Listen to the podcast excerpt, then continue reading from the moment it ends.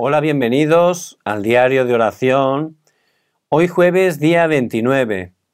Les bendigo en el nombre de Jesús el Cristo.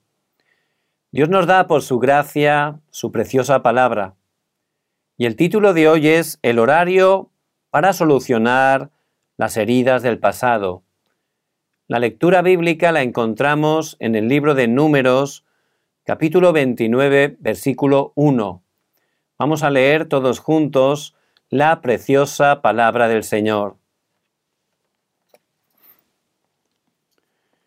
En el séptimo mes, el primero del mes, tendréis santa convocación.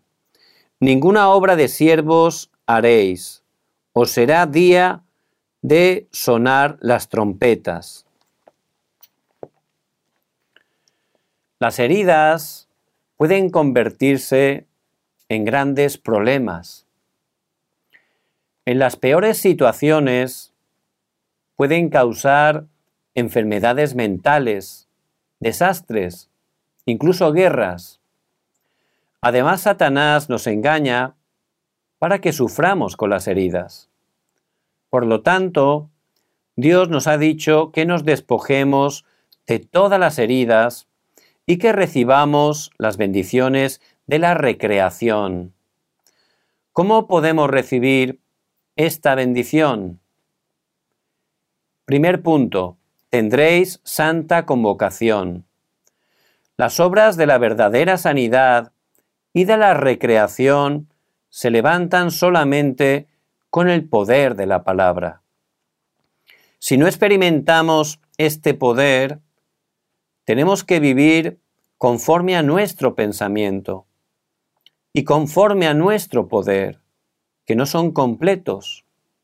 Por eso, cada día tenemos que confirmar y grabar la seguridad acerca de Cristo, viendo los milagros que Dios levantó en el desierto durante 40 años.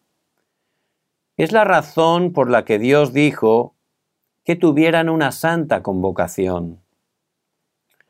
Segundo punto, ofreceréis holocausto.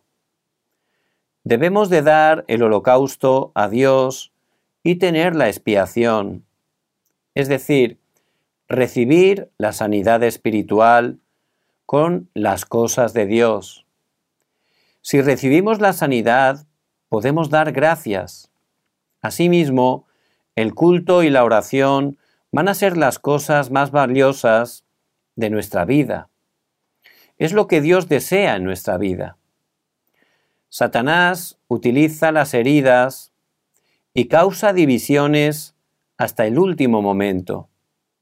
Sin embargo, no hace falta ser engañado ni estar preocupado.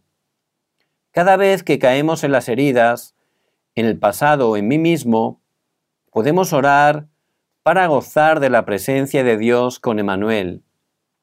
Dios nos da la respuesta de que todas las cosas nos ayudan para bien. Ciertamente las heridas, heridas que son causadas incluso antes de nacer, en la niñez, a través de la familia, acontecimientos, a través de muchas cosas, este Satanás que vino a hurtar, matar y destruir continuamente está obrando para producir heridas en las personas, que son canales que luego él utiliza grandemente. Por eso, aunque somos hijos de Dios, todavía hay heridas en nuestras vidas. Y Dios quiere darnos la sanidad. La verdadera sanidad solo es Jesús el Cristo.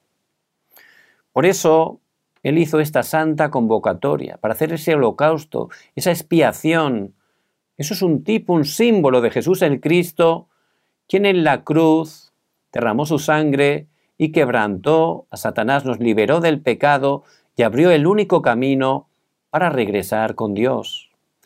Por eso cuando a través del culto estamos concentrándonos en su preciosa palabra que es viva y eficaz, meditando en la palabra, en la obra completa de Jesús el Cristo, orando con gratitud, ahí empezamos a experimentar esa sanidad.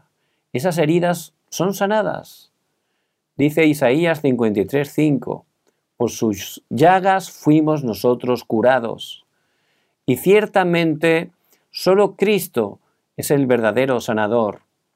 Por eso en este día, que podamos tener ese tiempo de quietud, ese tiempo de concentración en la obra completa de Jesús el Cristo, que podamos estar aferrándonos a su palabra y restaurando esa oración con acción de gracias.